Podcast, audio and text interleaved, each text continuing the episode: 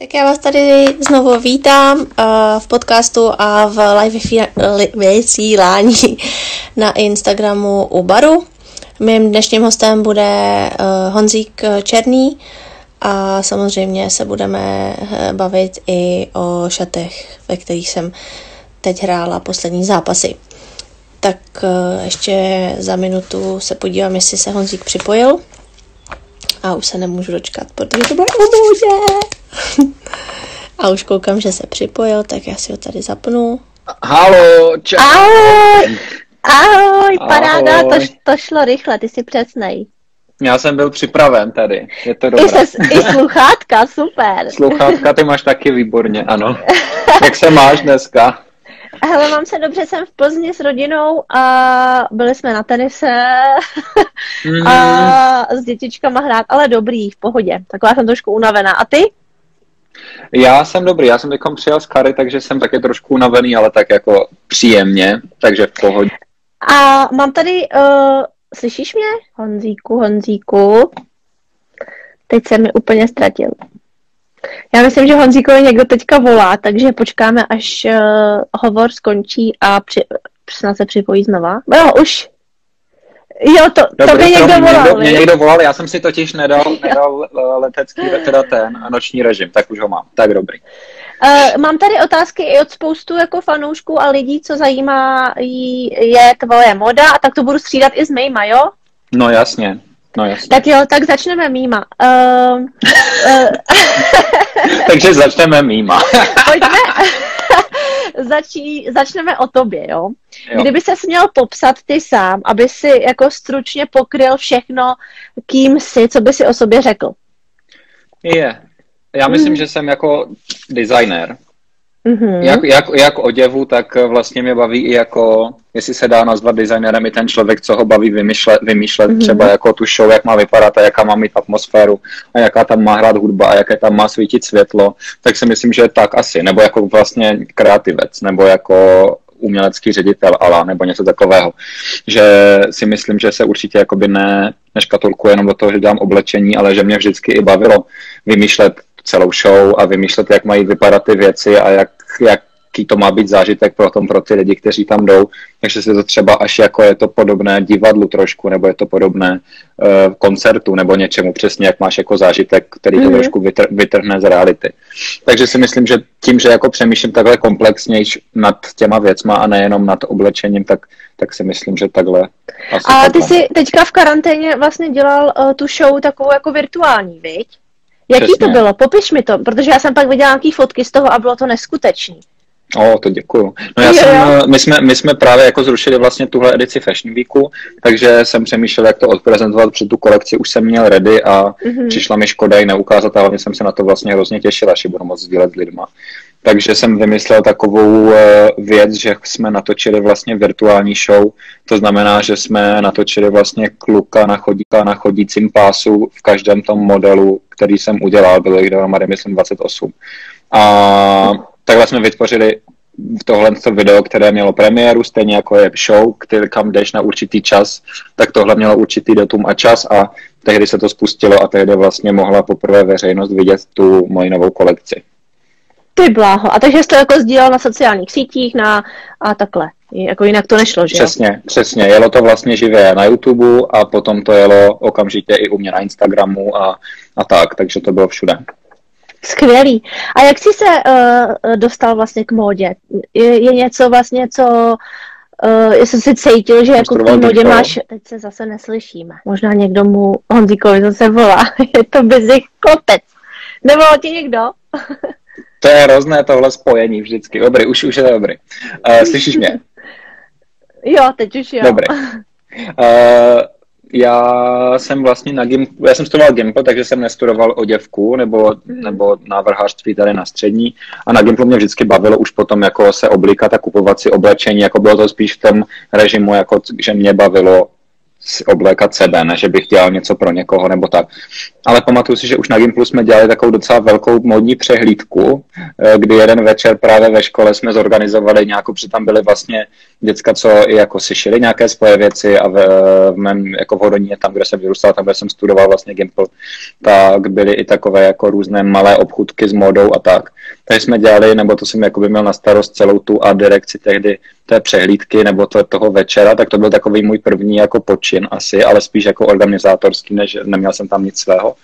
A, a potom na konci vlastně ve čtvrťáku mě fakt jako začalo dost bavit to oblečení a říkal jsem si, že bych to chtěl zkusit. Přemýšlel jsem nad architekturou a nad oblečením a nakonec zvítězilo oblečení, protože jsem si pak představil, jak dlouho bych musel stavět ten barák a úplně bych jako moje trpělivost by to nezvládla, si myslím. Takže a takže jako, bo, a, uh, jako od malička si cítil jako k módě takový nějaký vztah?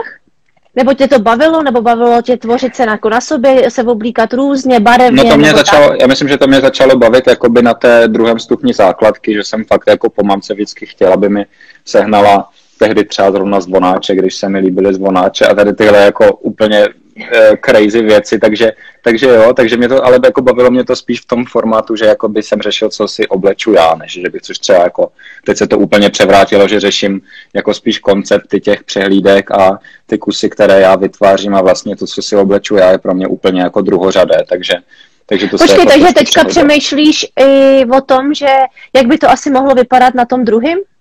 No určitě. Vůbec ne, že jako jak to bude vypadat na mě? Ne, ne, ne. Jo, to vůbec. Za, Protože mě, mě potom vlastně omezují takové ty věci, jako že třeba vím, že jsem hodně vysoký. Jako to si jo. myslím, že mám komplex toho, že mi vždycky byly krátké rukávy a krátké kalhoty. Takže proto teď dělám ty věci tak velké někdy. Protože chci, abych měl ty, ty rukávy už dost dlouhé i já, takže proto dělám ty věci takhle. Ale, ale potom vlastně to tě hrozně limituje, protože víš o sobě, že má, nebo já třeba vím, že mám malé ramena, takže bych potom dělal věci jenom, co by prostě vypadaly dobře na mě a to právě vlastně jako se tím nechci omezovat. Takže dělám, dělám ty věci, že si to fakt jako zkouším na jiných klucích anebo na holkách a, a dělám je fakt jako... A máš, to, a máš to třeba tak, že jdeš po ulici a vidíš třeba hezkou holku nebo hezkýho kluka a řekneš si, tyjo, tak to bych mohl, tohle by se hodilo a takhle? Mě to baví, ale vlastně paradoxně to někdy není na hezkých lidech, si myslím, že mě právě naopak vždycky zaujmou nějací jako zvláštní lidi, nebo hezcí, jako svým způsobem hezcí právě, no, ale ne takový ti prvoplánově hezcí. A že ne, to zaujmou... si myslela jsem jako prostě hezký člověk může být pro někoho, jasně. Každý má to jinak, že jo? No ale... jasně. Jo, jo, ale je to tak, jako že si často i třeba jako...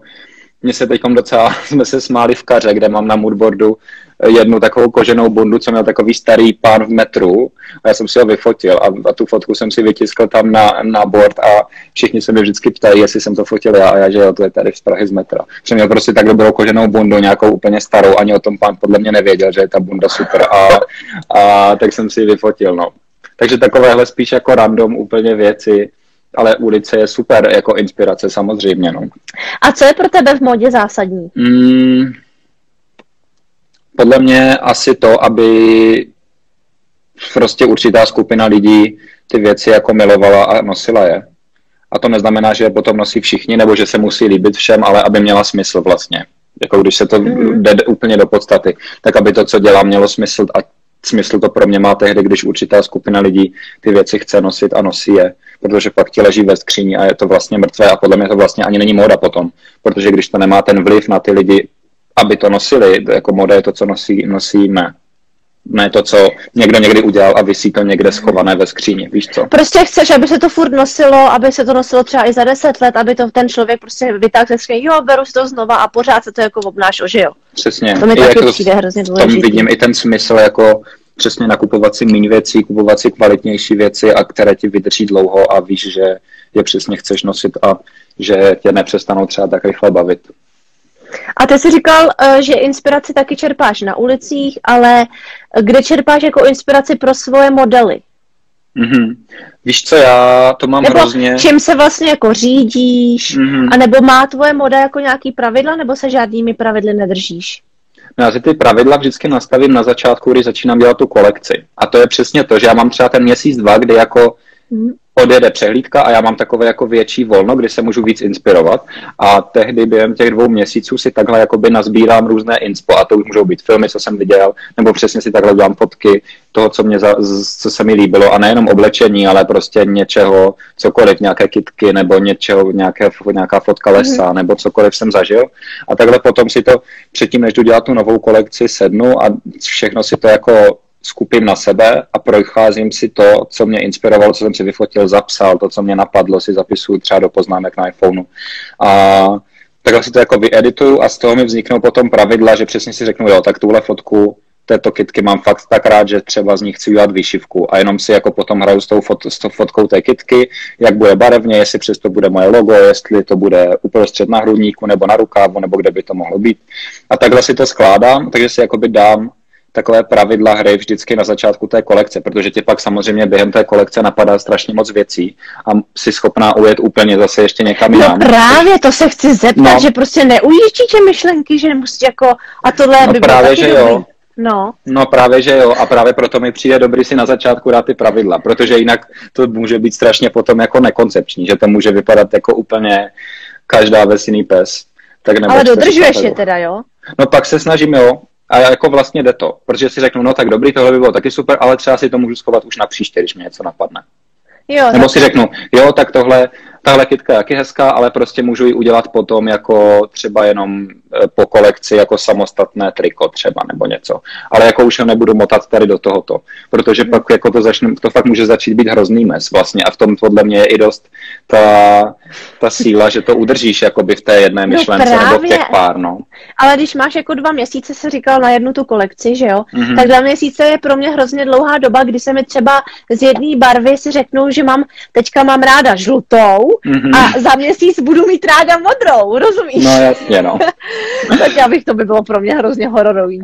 No je to tak, ale vlastně, když máš takovou tu jako pravdivou inspiraci, co fakt jako, minulé to byl třeba tenkrát v Hollywoodu film od Quentina Tarantina a to prostě se, když se zamluješ do nějaké věci, tak my potom většinou, když to je takhle fakt silné, mi to vydrží ty dva, tři měsíce ještě. Jo. Takže já naštěstí to jako nestřídám tak rychle a potom a ty vlastně vidíš, to je taky super, že ty vlastně vidíš, jak to postupně vzniká a to tě na tom baví a ty to potom jako nepřestaneš milovat, protože třeba, když si udělám nějaký potisk, třeba i ten potisk, co jsi měla ty teďkom na šatech na sobě, mm-hmm. tak si vytvoříš potisk prva v počítači, hraješ si barevně, vybereš si teda finální barvu, pak objednáš látku a pak najednou za týden ti přijde ta látka a ty to vidíš v reálu na té látce a úplně to za toho zamiluješ ještě víc.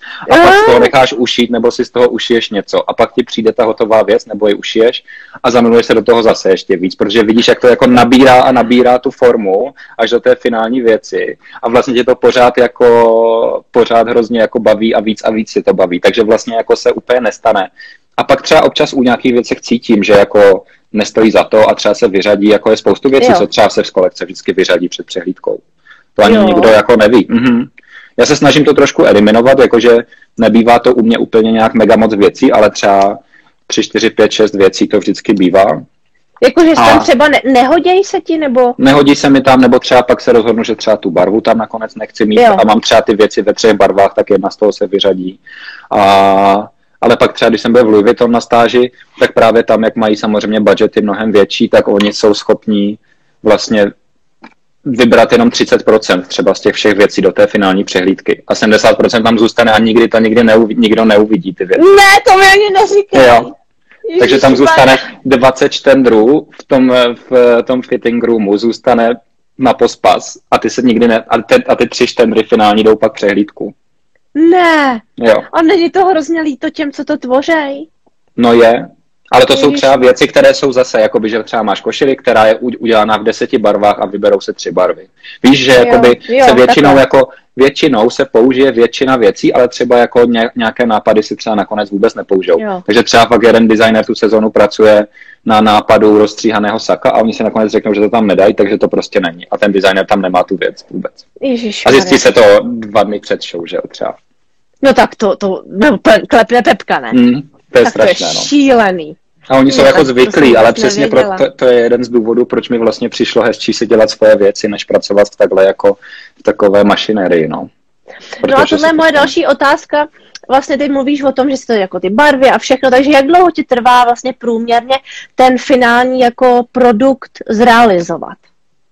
Od první myšlenky, potom, než to držíš v ruce a řekne, tohle může jít na tu přehlídku. Jo. Záleží jak co. Jsou složitější věci, které fakt se třeba nechává právě vytvořit potisk a tak, ale trvá to, třeba jako košile, když, než si navrhnu jako nějakou speciální košili, tak si prvá fakt jako mám nějaké inspirace, že jo, prvá třeba. Nebo chci, aby to byla víc jako pracovní košile, nebo chci, aby to byla víc jako nějaká ala košile na pláž, nebo něco, tohle si jako tak specifikuju. Pak si udělám návrh, to si kreslím většinou v Illustratoru, normálně v počítači technický nákres. A ono to jako nepřijde hned, takže samozřejmě tam je takový ten prostoj, který se hrozně těžko vyčísluje vždycky u všech jako umělců a lidí, co něco tvoří, že jako tebe nenapadne na povel ta věc samozřejmě. Mm-hmm. Takže tam je třeba jako týden, dva, když si takhle jako přemýšlíš a děláš a potom třeba si ušiju první vzorek, a který se buď šije už z finální látky, když si jsem jistý, anebo se ušije jenom z nějaké zkušební látky, což trvá třeba den, dva a pak třeba jakoby další den, dva může trvat, když se ušije jako další už pak finální vzorek, a pak si to vyzkoušíš, jestli to vůbec chceš, takže se to tak jako trvá třeba jako jedna věc, může trvat, dejme tomu, když jako hodně spěcháš, tak za týden jako si si jistá, že ji máš v show a když se to třeba roztáhne na ty složitější věci s potiskama a s výšivkama, tak to je klidně ty dva měsíce, než se to dá dokupy. Takže Jezá. Fakt jako na nějakých věcích, třeba vím, že už teď musím začít vybírat látky, vybírat printy, jestli nějaké chci, vyřešit už výšivky a pomalu už to začít dělat na září. Takže já už teď začínám dělat na září novou kolekci. Tak tohle je blázinec. Ale pořád je to rychlejší, než stavět ten dům jak architekt, víš, takže pořád to mám rychleji ten výsledek, takže dobrý. Zdraví nás tady Ben, ahoj Bene. Uh, Čau Bene, já nevidím komentáře tady totiž. Jak to? Já no, nevím. A Filip nás tady taky zdraví, teda tebe. Cože? Hodně. Jo? Tak já taky moc zdravím, ale a už a... tady něco vidím, dobrý. Jo, a prosím tě, takže mluvím, tak kde se teda zrodil vlastně ten nápad modrobílý signature té látky? Prosím tě, to úplně původně vzniklo minulou sezónu, ještě před touhle poslední přehlídkou, kdy já jsem se inspiroval Vladimírem Boudníkem, a to je český umělec, který dělal takové svoje věci, že se hodně chodil do ulic a škrábal do omítky, aby to prostě konfrontoval lidi, kteří nechodí do galerie s uměním třeba. A potom ho taky dost bavilo pracovat na takových, to se jmenují Rorschachovy testy. A to mm-hmm. je takový psychologický test, kde oni ti ukazují různé vyzrcadlené obrázky, takové fleky a ty jim říkáš, co v tom vidíš a oni podle toho poznají, jestli jsi v pořádku nebo nejsi. A... Počkej, takže na mých šatech jsou nějaký kresby. Jo. A já... Tak já jsem úplně blázen teda. Já ne, ne, ne. Já tam vidím, no. Ne, ne, ne, to je v pohodě. Ale je to vlastně dobrá hra, že fakt každý v tom může vidět něco jiného v tom motivu, co mi na tom vlastně baví. A ten motiv, tenhle přímo, vzniká tak, že já jsem vlastně jakoby odbarvil zrcadleně látku, takže jsem blíčoval látku, ale zrcadleně, aby přesně pak, když se rozloží, vznikl tady tenhle zrcadlený motiv, který... Potom se vlastně zdigitalizoval a můžeme ho udělat v jakýchkoliv barvách. Takže my jsme právě si vybrali spolu, že se nám líbila tahle modro-bílá a vlastně ona přesně měla premiéru na té mojí show poslední, virtuální. A my jsme si říkali, že se nám líbí, takže jsme ji použili i na tvoje šaty. Hezky. No, no měli velmi, jako velký úspěch. Ale o tom budeme mluvit potom. Dobře. Uh, ty jsi už tady zmínil, že jsi byl na stáži v Louis Vuitton. Uh, jak, jak, jaký zkušenost jsi nabral, nebo jaká velká škola to byla pro tebe? No byla to úplně jako škola života. Jako my jsme se tam jsem... vlastně seznámili. My jsme se tam vlastně seznámili. Ne, bylo to super. My jsme se potkali v Paříži, to bylo super mm. taky. A šli jsme na nejlepší večeři, kterou jsem snad kdy nej, měl. Nej, a... nej, já, já taky, nejlepší na světě. Jenom my to dva jsme byli. Přesně, a hrozně jsme se smáli. ale, ale zkušenost to byla úplně neskutečná, jako... Tam byli strašně příjemní všichni designéři a celý tým, což jsem vlastně nečekal vůbec a byli. A měl, dostal jsem se úplně k Virgilovi, úplně k fittingům, ke zkoušením nových věcí, kde všichni v té místnosti najednou sedí prostě panice ve Vogue Austrália, kreativní ředitelka, sedí tam Virgil, sedí tam další člověk z Vogue U K a hodnotí ty věci a baví se o nich. To je prostě super být v té místnosti a poslouchat ty názory těch lidí. Jednou tam se dělala Bela Hadid, pak přišel Frank Ocean, prostě jako úlet. A já jsem si říkal, že jsem v té stejné místnosti a že jako teda to mám jako check, že jako dobrý. Že to už jsem zažil teda v životě. A, dobrý. A tady a... navazuje další otázka, promiň, ano. A pak to ještě dořekneš. Povídej. Uh, od raketnice. Uh, jaký dojem právě na tebe udělal Virgil? Virgil na mě nechal hrozně dobrý dojem, protože já si vlastně vůbec nemyslím, že by byl jako skvělý designér, ale myslím si, že je skvělý vizionář a že skvěle dokáže vést tým, protože ve finále v těch velkých značkách opravdu jako nejsou ti kreativní ředitelé ti, co navrhují, ale spíš vedou ten tým těch designérů, kteří jim fakt jako dělají ty rešerše a dělají jim ty rozsáhlé kolekce, kteří, které neuděláš v jednom člověku už potom samozřejmě. A on je podle mě díky tomu, že dokáže být hrozně jako milý na lidi, ale přitom říct, co chce přesně, tak je schopný, anebo díky tomu se podle mě dostal tam, kde je. Že se mu vlastně podařilo z Off-White vybudovat celosvětovou značku, které, která má obchody po celém světě ve strašně jako rychlém čase. Vlastně nejrychlejším, co se kdy podle mě jakékoliv značce podařilo, že jsem četl, že to je tak nějak, že Off-White mm-hmm. fakt vyrostlo nejrychleji ze všech značek na světě, modních. A díky tomu se mu daří i ten Louis Vuitton k tomu, no. A navíc je strašný workoholik, to jako vlastně, až se to podepsalo na jeho zdraví, že, jo? Že na konci té mé stáže on vlastně řekl, že si dává break na tři měsíce, že vlastně se asi už trošku složil, no, z toho. Což už bylo na hraně, protože já jsem fakt viděl, že Uh, jsem viděl na stories, že byl v Japonsku a pak najednou ráno se objevil u nás v ateliéru v Paříži a pak jsem viděl, že večer hraje na Ibize dý džej set třeba. On dělá i dý džej, jo? On dělá i dý džej, no. Yeah. On dělal podle mě dý džej ještě dřív, než dělal oblečení. Ale právě jako on jako je schopný střídat světadíly za den. A to pak jako si myslím, že to tělo už... Tak to asi ty taky dost cestuješ, že jo? Ale... Teď jsi se nám ztratil, Honzíku... Už tě slyším. V těch výpadcích to není normální. Ale já jsem s tím hodně, no, ale teďka jako... Cestuješ, ale jsi tam častěji, teda jsi tam díl vždycky v tom městě, ne? Jsem, no, jsme tam jako minimálně jako týden, bych řekla, ale cestujeme taky dost, no. Takže... A jak zvládáš tady ty přesuny a ty ty? Uh, a ty časové tě, změny? Těžce.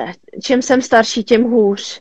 Hmm. Jako problém je vždycky, když uh, hrozně rychle jako měníme ty kontinenty, třeba přeletíme Amerika, pak jsme na tři dny v Evropě a pak letíme do Číny, tak to yeah. si úplně jako mimo, to tělo vůbec nechápe, kde no. si, jestli večeříš nebo snídáš, vůbec neví. No. Jako na, na tělo je to hrozný nápor, no. No a pak ale si vem, že vám jako... se takhle lítá jako každý den pod, pod úplný světadíl. To je, to je, musí být šílený. No tak to právě si myslím, že díky tomu uh, si dal ten hmm. odpočinek potom, ale jinak je hrozně, oni mu říkali kind boss všude. Že vlastně je to ten jako milý, milý boss, no. A to je pravda, to můžu potvrdit. A, a takže vlastně tě nic negativního tam nepřekvapilo, spíš, spíš jako jenom pozitiva z toho si bereš. Fakt, že jo, jako já fakt nemám jedinou věc, kterou, kterou bych řekl, že tam byla špatně, nebo co mě štvala, nebo něco. Jediné, co, mě, co jsem cítil, třeba na začátku dost, pak jsem si na to trošku zvykl, že jsem pochopil, že ti designéři to vlastně dělají pro ten tým, ale mě pořád napadalo to, že ty svoje myšlenky dáváš tomu miliardáři, který vlastní to el vé em há a Louis Vuitton a, a tobě on dá prostě stejný plat, ať vymyslíš čtyřicet nápadů nebo dva a... Mm. A nic a... z toho vlastně, jo. Nebo jako samozřejmě, že jsou placení dobře ti lidi tam, ale nejsou zase placení tak, že by si mohli koupit uh, vilu na Bali a, a být v Paříži, ale takže vlastně...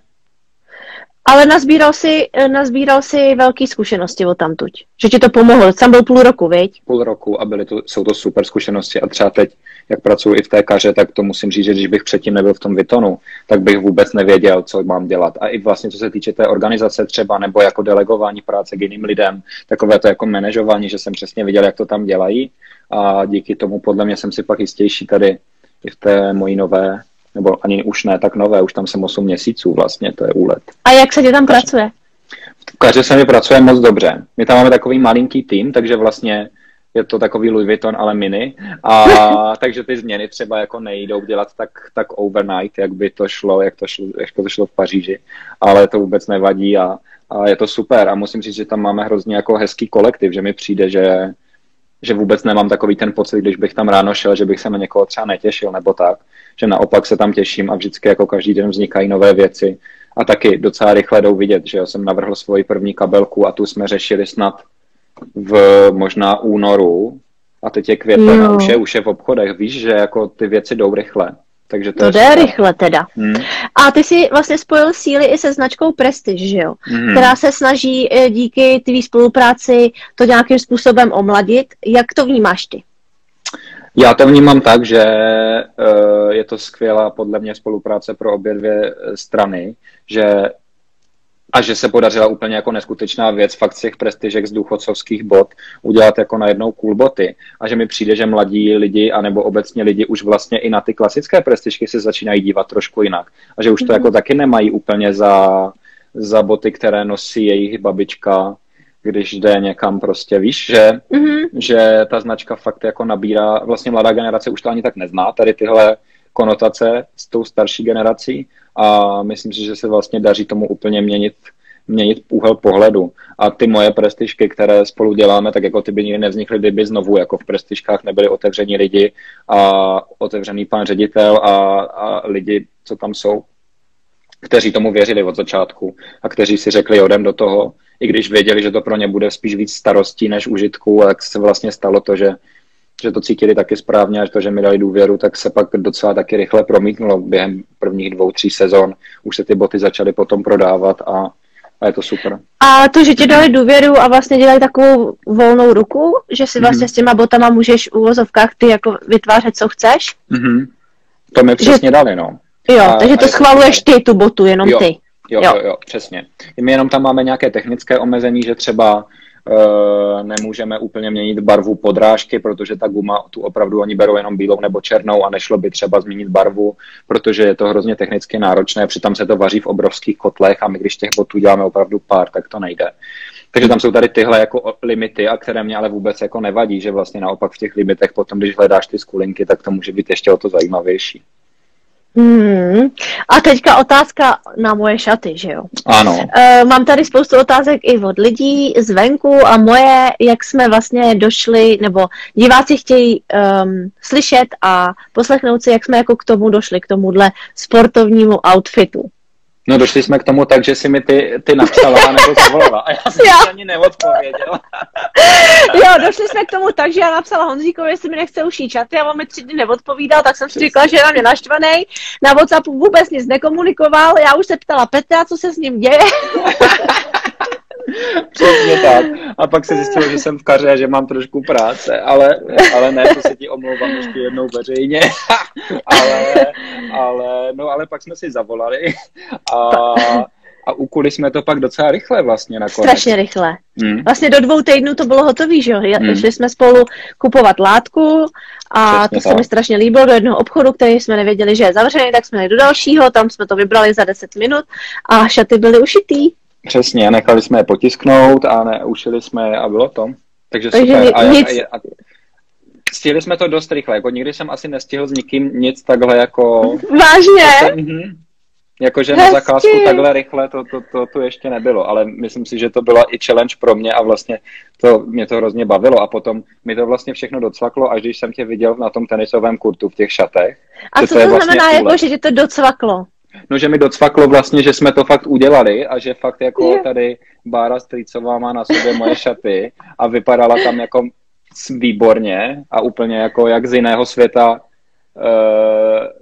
vlastně najednou na českém tenise, víš, že mi to přišlo super a že to jako, vlastně já jsem měl takový pocit, že tomu tenisu to zase jako dodalo takovou tu jako eleganci, co to třeba mýval trošičku dřív, že to najednou ony ty šaty svým způsobem nepůsobí úplně nějak mega sportovně. Víš, že mi přišly takové jako pořád, mm-hmm.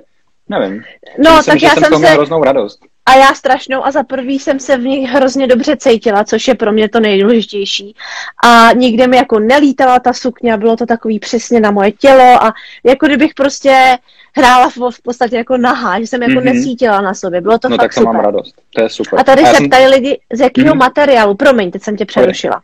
Hele, materiál je uh, polyester, je to prostě taková ta technická, že jo, pružná látka, co se používá i třeba na plavky a na tady tyhle jako pružné dresy, co jsme vybrali přesně spolu a celé záda směla vlastně z takové pevné síťky, což podle mě asi bylo super, ne? Že ti nebylo takové, že skvělý. Šaty, ne, vůbec.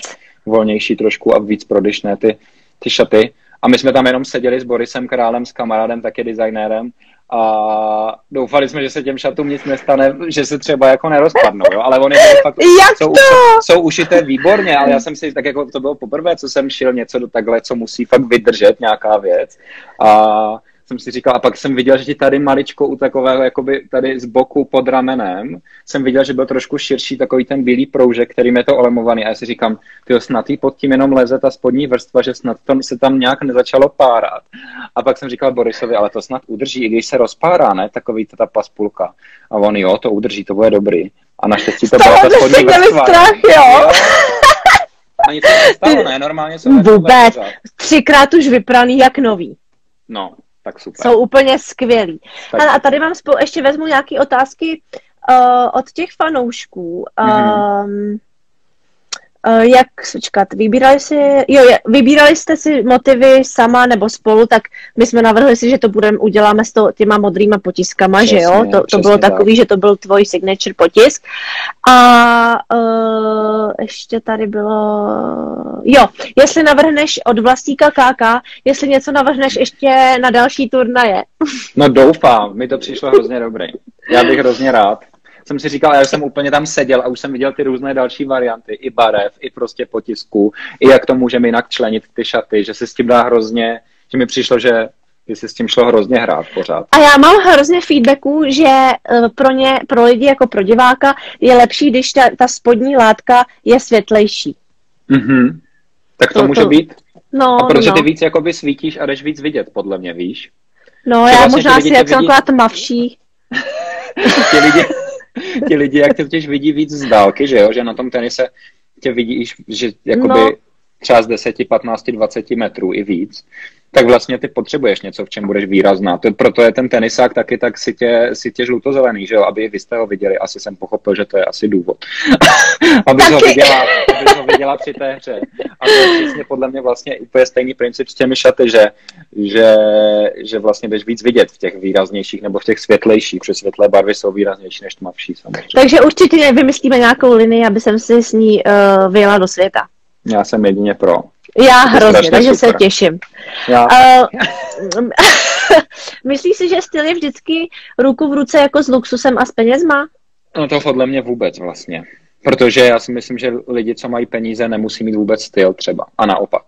Že, že to není důkaz. A teď, teď ještě podle mě v dnešní době mnohem víc, že dřív si myslím, že ty luxusní třeba jako dřív, myslím třeba ve čtyřicátých letech, padesátých Že dřív fakt ty luxusní značky, fakt si myslím, že dělali hlavně ty vkusné a jako draze vypadající věci. A že tím, kdo, ten, kdo byl opravdu bohatý, tak si myslím, že většinou, pokud nebyl nějaký úplně buran, tak fakt vypadal jako výborně. Ale vlastně dneska, když už i ty, i ty nejdražší značky na světě dělají občas kvůli marketingu nebo kvůli trendu věci, které nejsou hezké vlastně, že dneska, mm-hmm. dneska fakt jako jsou divné věci i v těch obchodech fakt jako luxusních a nejsou, a nejsou vlastně ani občas tak kvalitní třeba, nebo jako samozřejmě svoji kvalitu si to stále drží, ale... Ale, občas... ale jsou takový, jako jak říkáš v začátku, to nejde nosit. No, no, no. A že jo. Si právě proto myslím, že pak už i ti lidi se nemůžou spolehnout na to, že když je to drahé, takže je to jako... vkusné, nebo že je to stylové. Mm. Že si myslím, že právě to už dneska neplatí a je to ještě vlastně pro toho, nebo pro nás, pro lidi, je to vlastně ještě o to víc o tom přemýšlet, co vlastně opravdu je ten můj styl, protože už ti to nezaručí ani značka, jak ti to třeba dřív zaručila, nezaručí ti to ani to, že je to dražší, ale opravdu si jako musíš najít něco, co tvému stylu a vkusu nějak vyhovuje, no. A nemusí se to líbit vůbec nikomu, a když se ty v tom cítíš, tak prostě to je tvůj styl. No přesně, to, tak to, to je úplný základ. A to mě hrozně no. baví vlastně na těch velkých městech, jako je Paříž nebo Londýn. No tak tam je to. Úplně jedno, tam si všem úplně jedno. A když už tě někdo zastaví, tak tě zastaví, protože se mu to líbí a že tě pochválí. Ne protože by ti potřeba říct věda, co to máš na sobě tady. To je úplná blbost, že jo. Nebo Japonsko, tam jsou úplně odskočený. Tam jako no. chodí s Mickey Mousama na hlavě a jsou cool. No, no jasně. A všem je to jedno, že jo. To je totálně. No. Mě hrozně vlastně jako ta, ta jaková svoboda, která mě vlastně na tom baví a kterou my podle mě se ještě máme co učit docela. Že opravdu jako nám, co je nám po cizích uh, lidech a co mají na sobě, teď ať si každý obleče, co chce, ne? No přesně. A tady to jako se hodně řeší, jestli to teda se bude líbit těm druhým a tohle, ale někdo hmm. jako, že líbí se to mně samotný. Přesně ale tak. Co si ty myslíš o způsobu oblékání právě v Čechách? V čem vlastně Češi si myslí, že dělají chybu nebo nebo asi se úplně nedokážou odvázat. Přesně, já si myslím, že to je jenom to, že se vlastně bojí. a že mi přijde, že mě je to vlastně někdy až úplně líto, třeba fakt mm. u starších generací lidí, a že tři, když třeba vidím fakt jako krásné starší paní třeba, které úplně vidíš, jako, úplně jim vidíš na očích, jak jsou třeba jako hodné a jak jako jsou super, ale pak jako vidíš vlastně, že se trošku bojí si dát něco, co by jim třeba víc lichotilo, že jsou už to, že to mají tak jako hloupě zažité, že nemůžou třeba, nebo že jim řekne manžel doma, že, že to nevypadá vůbec dobře nebo něco, tak mi to přijde jako vlastně až líto, že, že, že často ti lidi, i když by si mohli dát něco, neříkám odvážnějšího, ale říkám jako to, v čem by se třeba cítili líp, nebo v čem by vypadali... I třeba někdy víc. Jako barevnějšího, no, veď? No, přesně tak. tak. Takže, no. takže vlastně to, a, že jako, a vlastně není vůbec důvod, proč jako se neodváží, když o nic nejde vůbec. To je, to, co, no, ale... to, je, to je kus látky, co máme na sobě, to je úplně jedno. Že přesně, jo, to, jako no. Odvázat se v té modě je prostě fajn, a víc, a tak se cítí dobře. Hmm. No, říkám, já ale... mám bílé tričko na sobě dnes, ale dnes jsem si bílé triko, tak mám bílé triko prostě. Dnes jsem měl jenom barevné tenisky a bílé triko a černé kalhoty, protože jsem... Tak taky to... odvázal jsi no, se, protože jsi prostě chtěl. Já dneska mám chuť na žlutou, tak mám žlutou. No, to je super. No, ale co si myslíš, že by nikdy nikomu nemělo chybět v šatníku? Pro mě to jsou takové ty jako základy toho šatníku, abys měla jako na nějaké ty příležitosti prostě vhodné oblečení. Takže si myslím, že bys měla mít jako dobrý kabát třeba, nebo dobrý trenchcoat, protože prostě ten užiješ. A nebo mít potom naopak jako dobrý, dob, když nemáš ráda kabáty, tak mít prostě fakt dobrou, hezkou bundu, která je ale třeba trošku jako naopak není tak sportovní. Máme takovou trošku jako náš zlozvyk Čechů je podle mě to nosit fakt tu outdoorovou modu i tam, kam nemá být, jo. Ale, mm-hmm. takže si myslím, že mít jako nějakou prostě dobrou bundu, když nemám ráda ten trench. Nebo mít potom prostě dobře padnoucí džíny, které jsou z takového toho pevného denimu, který ti vydrží díl a víš, že ti sednou dobře a tak. Nebo mít přesně jako kvalitní bílé triko, které je pevnější, které se ti třeba zase hned tak nevytáhá, nezničíš ho. Mít tady ty jako základy toho šatníku, ke kterému ty potom hrozně jednoduše si oblečeš i ty, i ty třeba trošku výstřelky, co si koupíš, a máš je třeba uh, zrovna ráda, protože mají nějaký city, jako ostrý vzor nebo ostrou barvu. Takže si myslím, že mít takovou jako dobrou kompozici v tom šatníku těch všech jakoby těchto základů a takových těch jako ikonických věcí. Mít třeba jeden bomber, nebo mít třeba jeden křivák, ale jako já třeba mm-hmm. vím, že na mě křiváky vypadají divně, tak křivák nemám, ale přesně mám třeba ten dobrý trench, nebo dobrý kabát, dobrý oblek. Který mám vlastně jako... můžeš pak kombinovat s spousty věcma, no, že jo? No přesně tak, přesně no, tak. No. Mám nebo jako ty džíny kvalitní. Džíny, přesně. No. Dobré džíny, dobré černé kalhoty. Tady tyhle jako základy, no. Dobrou mikinu samozřejmě taky, že jo. No, mikča, to je moje. Mikča, to je základ. A na jaký svůj model si nejvíc pyšnej? To je hrozně těžko, těžko říct, no. Protože já vlastně, já jsem většinou v obecnosti pyšný na takové ty fakt složité, těž, těžce udělatelné věci, nebo komplikované, protože jsem si s tím samozřejmě dal tu práci. A to jsou třeba fakt jako ty moje obleky, které jsou fakt vytailorované, úplně perfektně už ušitý oblek s krásnou siluetou. Nebo to jsou ty věci, které jsou celé poseté kamínkama Precioza, protože tam je, to jsou jako stovky ruční práce těch lidí v Precioze, kteří vytvoří ten vzor těch mých zrcadlených skvrn z kamínků, které se potom jakoby na, nalisujou na, ten, na tu košili finálně, nebo na to oblečení. Takže to jsou pro mě úplně jako neskutečně a jsou to vlastně spíše toto řemeslo, než vlastně design. Že nevím, jestli jsem hrdý na něco, že bych vymyslel nějaký jako extra přelomový design, protože já si vlastně myslím, že to v modě už dneska ani moc nejde, že si myslím, mm-hmm. že už opravdu jako bylo vymyšleno všechno. Mm-hmm. A je to spíš o té kombinaci potom toho tvaru, siluety, materiálu, barvy nebo potisku nebo něčeho. A takže jsem vlastně víc hrdý potom na to, že se mi podaří takové ty jako góly, že jo, si řeknu tenhle oblek, kvalitou skoro jako ten Louis Vuittonu, co jsem viděl. Nebo něco takového, že prostě mám tady jako challenge, že vím, že jsem jako dokázal udělat fakt kvalitní, perfektní věc, nebo tak. A máš um, ještě, nebo asi určitě máš sny v modě? Mm-hmm. Nebo co by si chtěl, co by si, jak by, nebo si by si chtěl něco vytvořit jinak, nebo tak?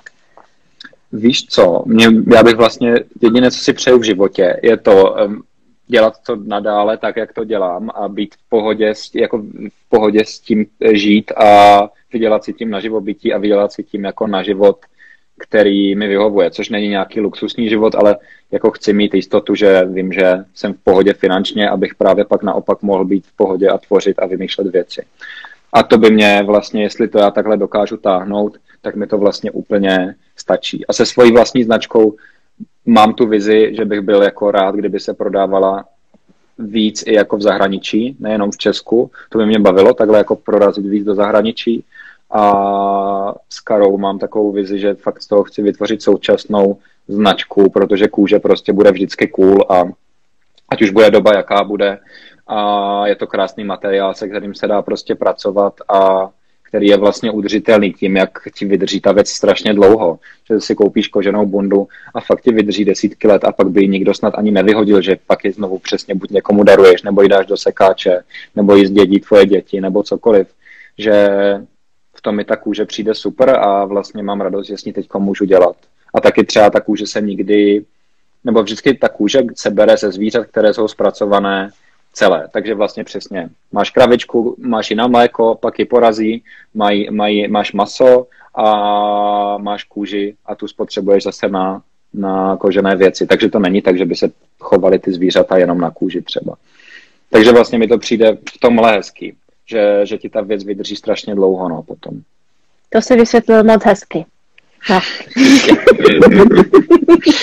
uh, a teďka... Uh... nebo nemáme každý idola, ale já třeba, když bych měla říct tenise, tak mám třeba Steffi Graf. A mm-hmm. máš ty nějakého módního návrháře, kterého ty považuješ za totálního génia a může to být současný nebo minulej?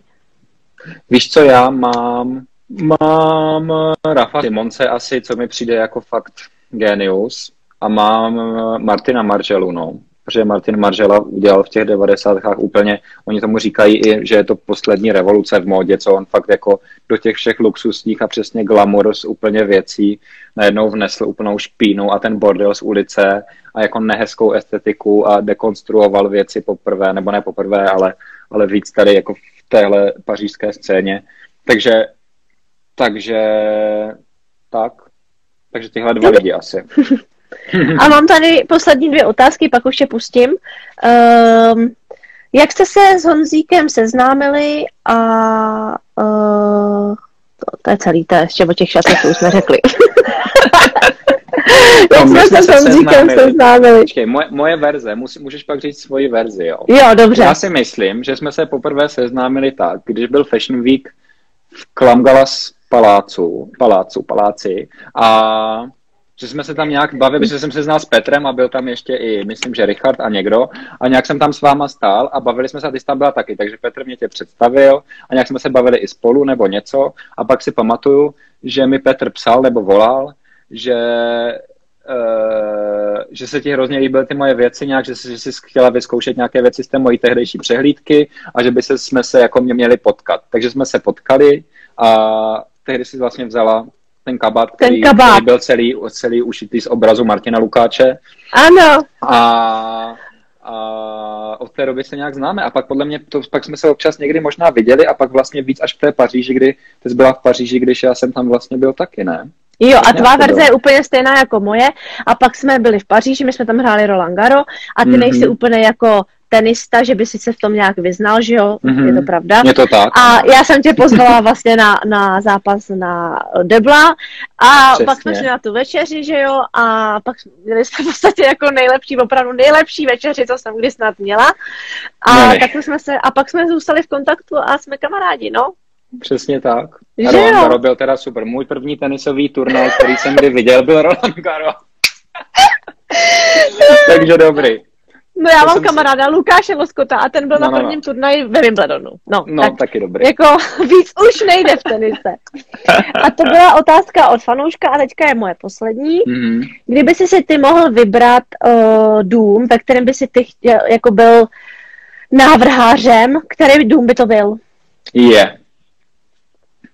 Ty brďo, to je docela těžké. Ale myslím si, že možná by to mohlo být i Dior třeba. Dior by mě bavil. A nebo mi proletěla teďkom ještě hlavou Prada, nevím proč. Přitom ten dům, přitom Pradu jako mám rád, ale není to zase tak nic dramatické. A třeba ten Dior mám fakt rád. Já taky. A protože se mi právě líbila i ta éra Rafa Simonce, když tam dělal dámské oblečení. To mi přijde fakt jako nejlepší dámská móda, co já jsem vlastně jako kdy viděl, no. Že to bylo úplně mirákl. Ty kdybys dělala oblečení, tak pro jaký dům bys ho dělala? Pro Dior. Jo? Jo. Hrozně. Takže mm-hmm. já bych mohl dělat pánskou a ty dámskou. Tak jo, dobrý. A to je nádhera. No Honzíku, no. To je všechno dneska. No tak jo. To, to, uteklo to, hrozně, hrozně, to, hrozně, to hrozně uteklo. A jo, to vždycky a dě... uteče, mi přijde, to je super. Nám, prostě jo. Když se dobře bavíme, tak je to dobrý. Přesně, no, nám, nám se to bavili. Uteče vždycky dobře, přesně. Bavili tak. I posluchači a ty, co na nás koukají. Přesně tak. tak. Dě- děkuju moc a uh, určitě se dáme zase vědět a hodně štěstí ve všem. No děkuju tobě taky, tak se snad brzy vidíme. Určitě, ahoj. ahoj, měj se, měj se hezky, papa. Čau. Já vám všem děkuju moc za dnešní koukání na nás. Uh, Honzík byl úžasný a těším se na vás zase na slyšenou a na viděnou. Mějte se krásně, buďte zdraví.